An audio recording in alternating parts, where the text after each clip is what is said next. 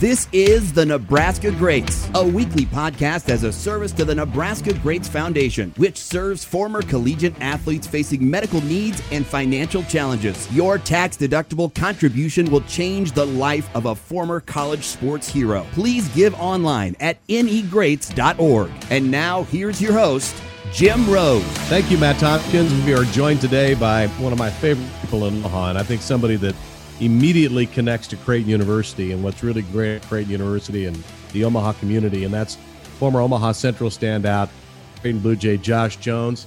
How you doing, my man? It's great seeing you again. What are you up to these days? Oh man, um, I guess I got a social entrepreneurial spirit, if you want to say. Um, community center director at the Salvation Army. Um, also, uh, I work with the developmental disability with my own agency. Um, full time dad, full time husband, and uh, you know, just just being me, man. You know. Well, just being you is good enough. Now, for those of you unfamiliar with Josh's story, um, he was one of Nebraska's top high school basketball players, and he signed with Creighton and had his career headed toward the potential of ending up in professional basketball. And then one day, you know, the lights went out on the floor. What do you, you collapsed on the floor and ultimately diagnosed with a uh, heart condition that eventually ended Josh's basketball career. Went on to uh, get a degree from Creighton University, but you know that was a lot. That that's moving on ten some years ago, man. What do you remember about that night uh, on the floor? Um, I remember it figuratively and literally. um, to be honest, man, um, what I remember about that day, I believe it was like December six or something like that of 2012. Um, I just remember all these emotions of just um, the past 10 years of my life, you know, being, um, you know, just playing in front of uh, the stage of the state of Nebraska, city of Omaha, and stuff like that. And uh, this was just going to be my last time. So I just had a lot of emotions of um, like nostalgia, but also excitement to try to compete against Nebraska. Um, unfortunately, the things that happened, I mean, we can kind of get into that the more you um, talk with me. But um, I was I was ready. I was excited, man. I don't regret anything that happened, but um, I just wanted to play one more time in in front of the state. And you since have become sort of the face of what an athlete can become when suddenly their dreams disappear. Uh, a lot of guys go into a tailspin, Josh. You know, their their their focus almost from the time they can remember was I want to be a professional athlete. I want to be a professional basketball player. I've given everything, right. mind, body, right. and soul to that, and then it's over. Um, and yet you've you've flourished since then. What was your attitude when it was pretty clear you couldn't play basketball anymore? Where did you chat? Where did where did you be channeling your energy? Um, honestly, I channel my energy from understanding that sports didn't necessarily like build my character it just kind of revealed to me who I actually am. Uh, growing up in North Omaha, where I feel like um, to a big degree, just because of the disadvantages, um, like I can have all the reasons to fail or all the reasons to flourish, according to me allowing my my mentality. It's all about my mentality uh, changing my circumstances versus my circumstances changing my mentality. So um, yeah, I did have hoop dreams for sure. But once um, you know, they were taken away due to my heart condition, I just kind of thrive off uh understanding that like sports was just a platform for me to really recognize who I really am and figure out what I'm capable of doing, you know? Find out there's a lot more to you than just the ability to play basketball.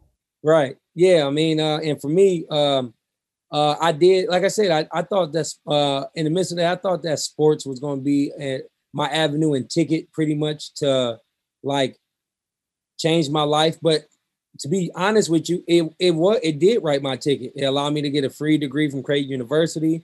It allowed me to be a um, I consider myself honestly a cultural ambassador because I'm working for my own community, but I'm trying to bridge the gap between everybody. Um, but also, you know, it just allowed me just all the opportunities I got today. So um, I always encourage everybody who does want to play sports to like just go hard as you can, go all in, uh, with what you're doing, but understand that at some point, whether you retire from it or it retires you first, it will come to an end. visiting with Josh Jones, former Creighton standout, on this Nebraska Greats podcast. We're really proud at the Nebraska Greats Foundation, Josh, of of how we were able to become involved with you and your family. Um, and for us, it's a mission uh, that we just embrace every day and are so pleased and proud and fortunate to be a part of it. But talk about the circumstances for you. You mentioned you came from North Omaha, and most college kids don't have a whole lot of cash anyway. Suddenly right. you're you're faced with some major medical bills and it wasn't just you it was your family too at the same time. Right. Um well i grew up where you know i was lucky enough to have both parents you know in my household or whatever. Um my dad was born in 1948 the late john jones senior. He is from tillatoba mississippi. Uh, he came down here literally with a dollar in a dream if you want to say um, he didn't ever work or be employed by anybody. So he was, you know, just big on masonry uh, work, carpentry, and stuff like that. And um, my mom was his backbone and support system. Uh, she did home daycare, so we kind of like, to me, like I never really knew how great or bad, if you want to say, depending on how you look at it, we were actually living. I was just thankful to have two parents that took care of me, just humble about the situation. Um, but the older I got, I recognized that we didn't have a lot of financial resources at all. All we had was my connections from, uh, you know, me playing basketball and uh, going to school and stuff like that. So once I finally got into the situation where I was, um, if you want to say, like burdened with doctor bills uh, from, you know, my own health circumstances, like to this day, um, you know, the Nebraska Greats Foundation had like I'm so grateful and thankful because um, if it wasn't for the foundation, I don't even know how I would uh, be able to cover that on top of manage everything I'm managing.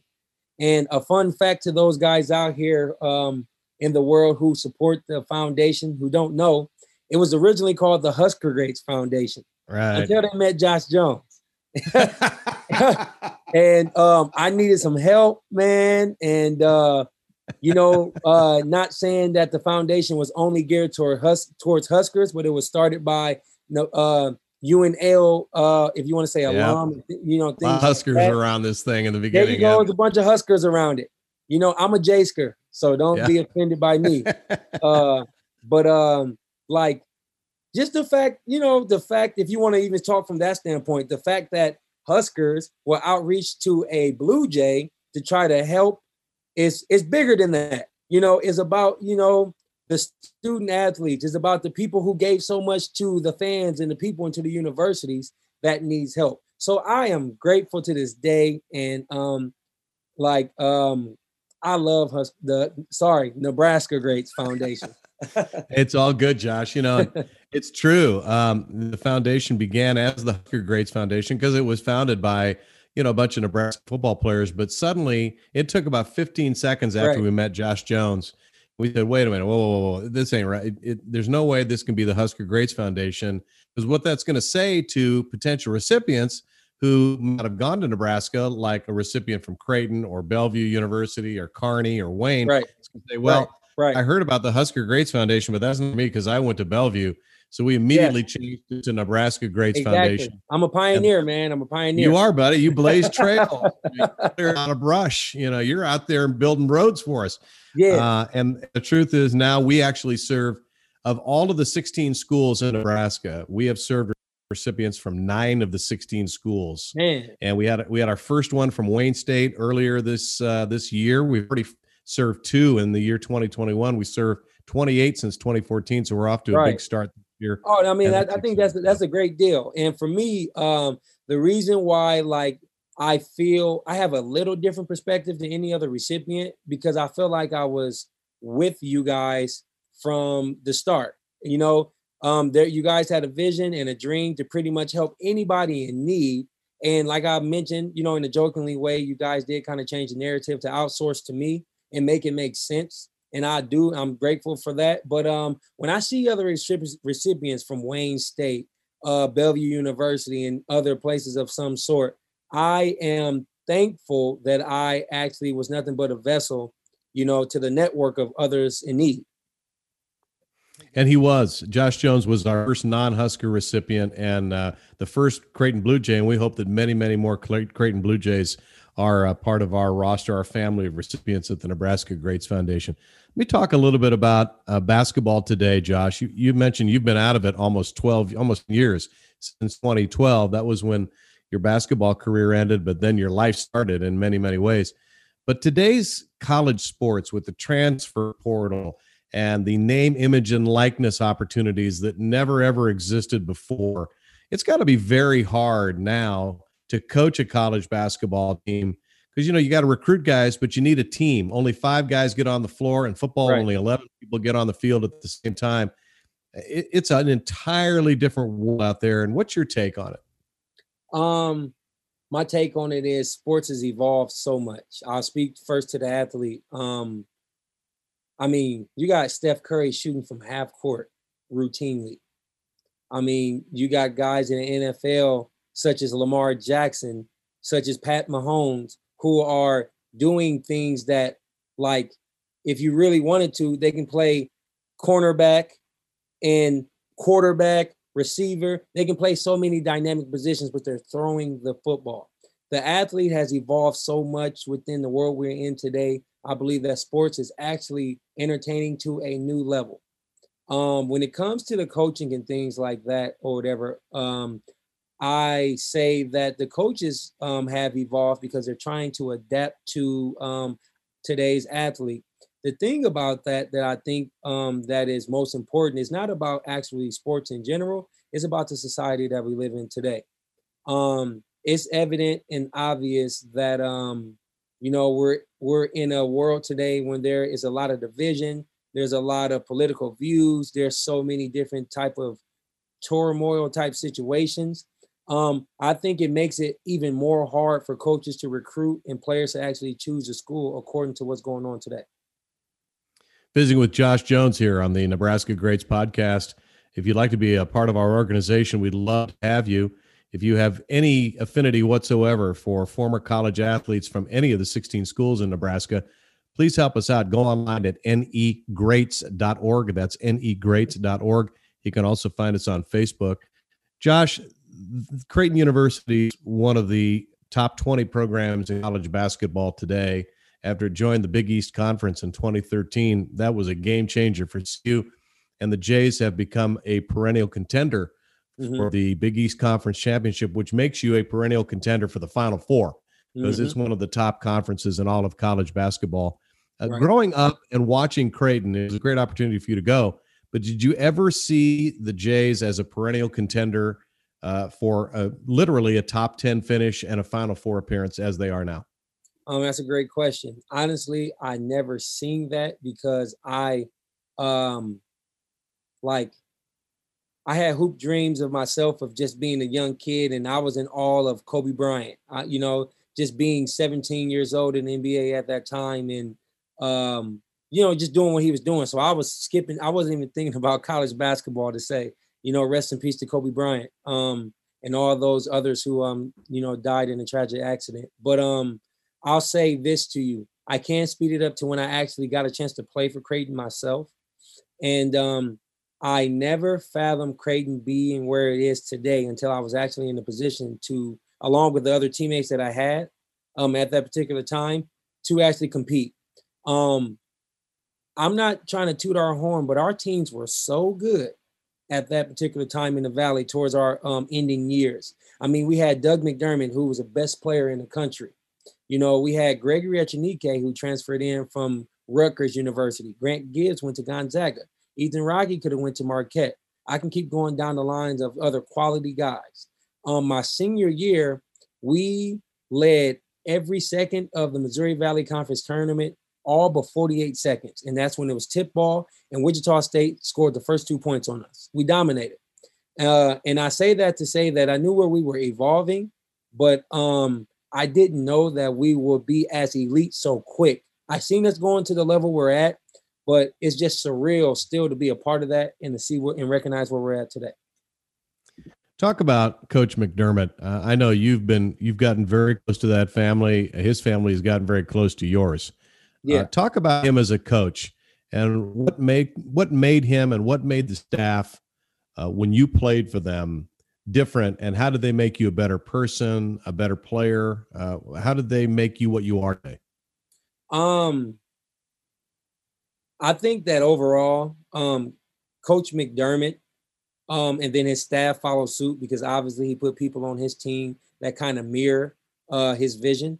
Um the thing that made coach mcdermott so great to me as a coach when i played and even still in my opinion a great coach now is the simple fact that he's a player's coach. That he just simply allowed me to be me. Um, I'm one of those players, or I was one of those players, if you want to say, who was more so swashbuckling. Like, you know, uh, you know, I don't, I don't see a shot that I don't like. You know, I got a lot of more confidence in myself than than I actually do in the team. But the team has more confidence in me than I actually understand. You know, so just getting under, you know, coming from Central High School, it's not about any accolades I had, but just like the type of player I was. Um, he allowed me to be myself and learn how to uh, mold my strengths and fit them into our offense.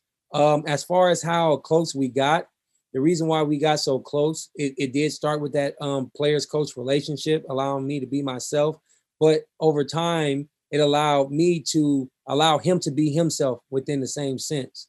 And uh, we developed a chemistry and um, uh, he's really had my back on and off the court you know um, and it's a tough situation uh, f- uh, for me with coach mcdermott. Obviously what's going on in the world what's going on with his past comments with you know prior weeks uh, but um, it's tough for me because um, you know i know him by character because of you know what he's personally done for me but also what I've seen him do to my other teammates and people he's encountered.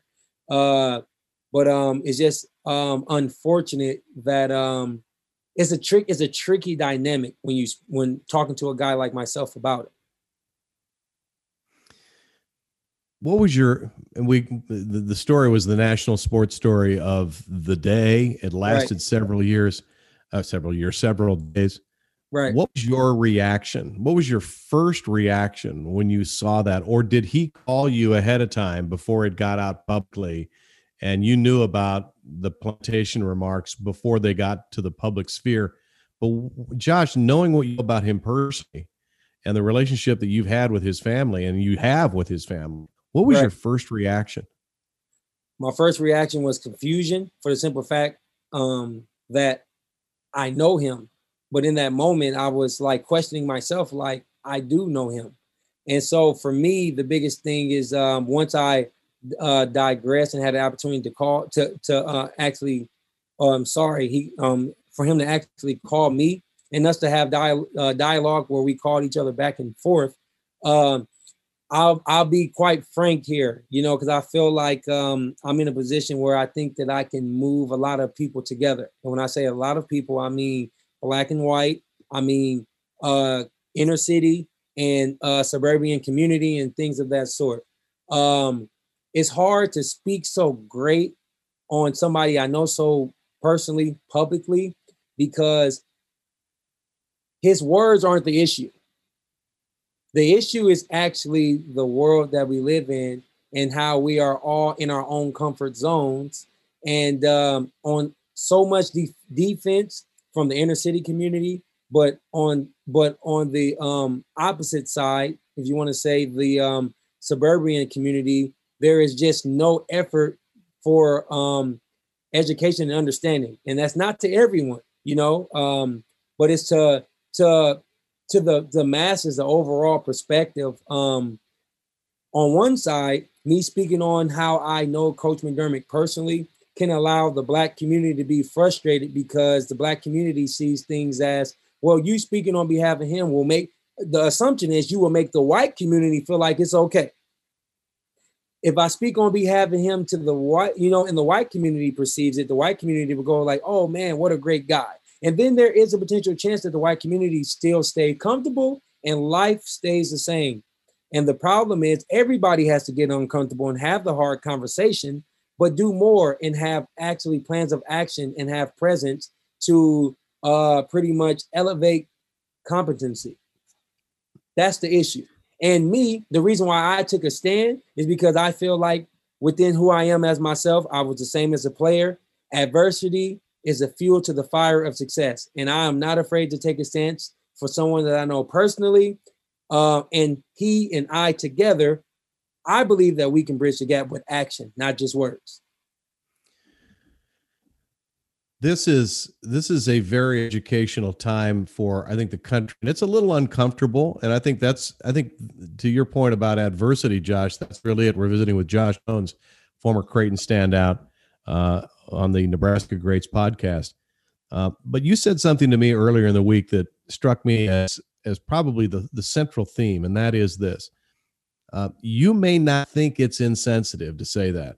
Right. Maybe you you may not even be a racist or you may not have bigoted feelings. Exactly. You just say it because you've heard it before or you heard it growing up and, and nobody ever made a big deal out then. Right. But the education part to me, Josh, comes in understanding that that is insensitive to somebody. To somebody. That's what matters. Somebody. And and that doesn't even make them overly sensitive. That just no. means you know what that's that is something that is offensive to me. Right. Exactly. Uh, and I just want you to appreciate that, you know, I know I don't think you're a racist. I don't think you're somebody who who doesn't like people of color or wishes right. they were somewhere else. But by you saying that, you may dismiss it as, oh, it's no big deal. Right. But it is to somebody. And that's what matters. And the thing is, um, I'll say this. Um, racism, systemic racism, and anything that even talks about inequality inequality, no matter what race, but specifically in our case, uh, white versus black or black versus white or however you want to like explain that, it's very complex because in my true opinion, um, and this is what I told Coach McDermott, you know, uh, I guess I'm giving you something I didn't give everybody else. It's not up to Coach McDermott to necessarily just come talk to black people. It's up to Coach McDermott to talk to white people. You know, he needs to talk to white people about what he understands.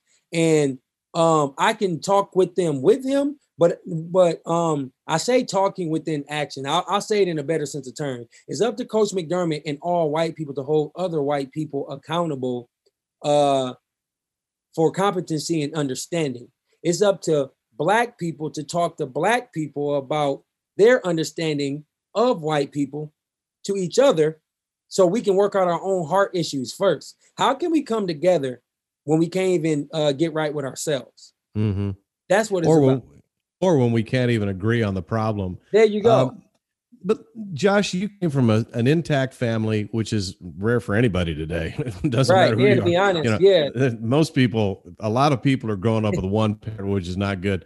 You know, you were fortunate to grow up with two parents right um, and you you know you have every intention and by looks of things you're going to pull it off that your kids are going to have two parents when they grow up but is there any and, and this do you appreciate that uh, many in the white community will see some of the cultural popular culture music lyrics um, the way that uh, folks talk to each other as a bit confusing because you know yes. in the black community you will see black artists um, use terms that we would that the white people would never ever use right. speaking to a yeah, black or person. Should use, yeah, understood. Or should use. Um, yeah. and, and they, they see things that are done. Yeah. They say, well, okay, does it really yeah. matter that and much? That, and that is why I said uh, racism is so complex because it's kind of like um, everybody has like a absolute um, perspective or a uh, teeter tottering um, trying to understanding um, um, perspective. Um, when it comes to, for instance, um, when it comes to like lyrics of um, African American culture, um, from as a Black American male or just a Black person in general, um,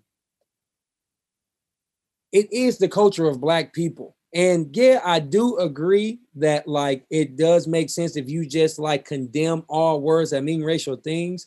But yes. like I believe that like we're at a time where things have happened so much that like it's hard to cancel uh like the culture of that type of thing in general. But I believe that you have to cultivate the situation. Like that's why I said it's so complex because like at the end of the day, if we try to harp on what one culture could do to itself to be better, like I feel like it's hard to like actually blend cultures together in general because at the end of the day, culture is culture. You know, um, black culture is black culture, white culture is white culture, and so many things. But even then, that can be complex. So that is a real question. And I think the answer I'm going to give you without trying to like talk around, I'm not trying to talk around it, but I'm trying to find the words.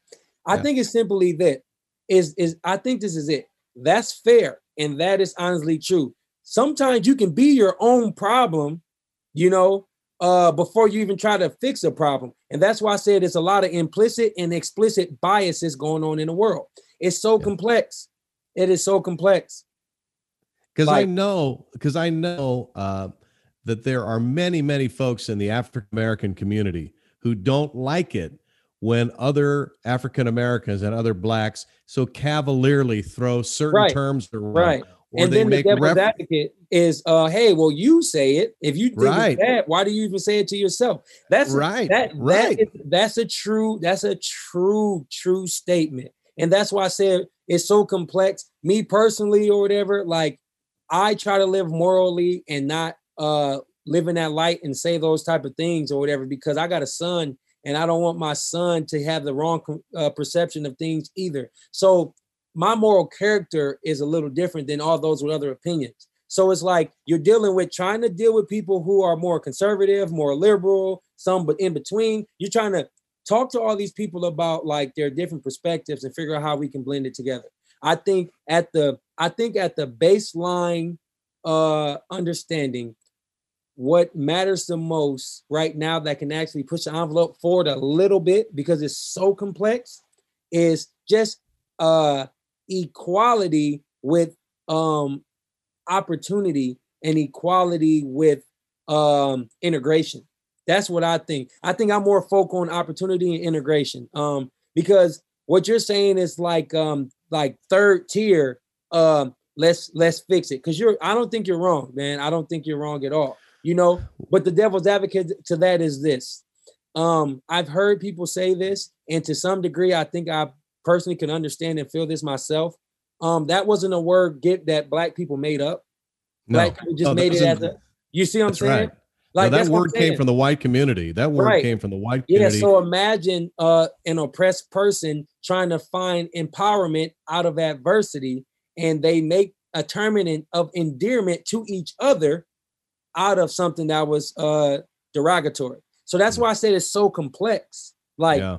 from both sides, you know, like both sides. Because I think I think the white community, Josh Jones, wants I don't think I don't think most white people in this country are prejudiced or racist. I think there are some. Uh, I don't think a lot of them. I think there are some, and the ones that that are get a lot of attention, and they unfortunately create a lot of uh, ill will and and and violate a lot of sensitivities. Right. But I think most are interested in saying, "Gosh, help me out, okay? I'm willing to learn and listen and say, hey, look, that's something I shouldn't say." Okay, it's like, right. I'll give you another example. A lot of people cavalierly, you know, use the term you know, hey, we got to keep these people on the reservation, or this, or yeah. there was a term in baseball, you know, that ball's off the reservation. Okay, right. To, to Native Americans, that is just as bad as plantation. There you go. The reservation was an, an American institution, a set aside piece of property where right. they forced all Native Americans right. to reside. Yes, uh, things three, like that. There's three words that mean the same thing, and the, I'm glad I'm able to have this um like if you want to say uncomfortable conversation, because uh, it's important, you know. It's okay. There's three words plantation, reservation, and concentration. Yes. All mean the same sensitivity. Like, and that is why, like, um, it's important that we all understand what it means to other people. That that is why it's important that, like, you don't even don't like set the problem with people is this it's a hard issue at the end of the day you have to in order to have compassion you have to you have to lament and that's the only way you can have compassion i have to set aside like for, for instance lamenting means to uh, relate or understand Mm-hmm. So I'm a spiritual guy. So if I can use from a spiritual perspective, um, when Lazarus died, even though Jesus Christ was going to be able to raise Lazarus from the dead, you know, he lamented and he cried. The savior of the world, you know, who knew he can bring somebody back to life, wanted to show that he understood how much that it actually hurts for death. And he cried with the family, and then he rose him from the dead. Mm-hmm. So we have to deny our own feelings of what we think about something and just be understanding to what it means to someone else. Well said, Josh Jones. Hey, it's been great talking to you and catching up, my man. I can't wait for the next time we get together. And yeah, we're so proud of Josh Jones and what he's done, not only since his really uh, just very scary health problem, but what he's done with it since. And he also said something that sticks with us all the time, and that is this because the Nebraska Greats Foundation came through for me, I now have the ability to go out into my community and serve other people. 100%. And uh, there is no greater testament to what the Nebraska Greats Foundation means than that. Josh, have a wonderful day. Uh, I'm sure this time of year you love because it's basketball season, and we'll talk to you again soon. All right. Hey, you guys be great. Thank you. That's Josh Jones, former Creighton star basketball player, and this is Jim Rose. Thanks to all of you for joining us. And again, please uh, help us out online if you want to be a part of this foundation in any way at negreats.com. This has been Nebraska Greats, a weekly podcast serving the Nebraska Greats Foundation. You can find each episode on Apple, Spotify, Amazon Music, Google Play, and anywhere you get your podcasts. Please give generously to serve Nebraska's former sports heroes in need at negreats.org. And be sure to follow the NE Greats on Facebook and Twitter.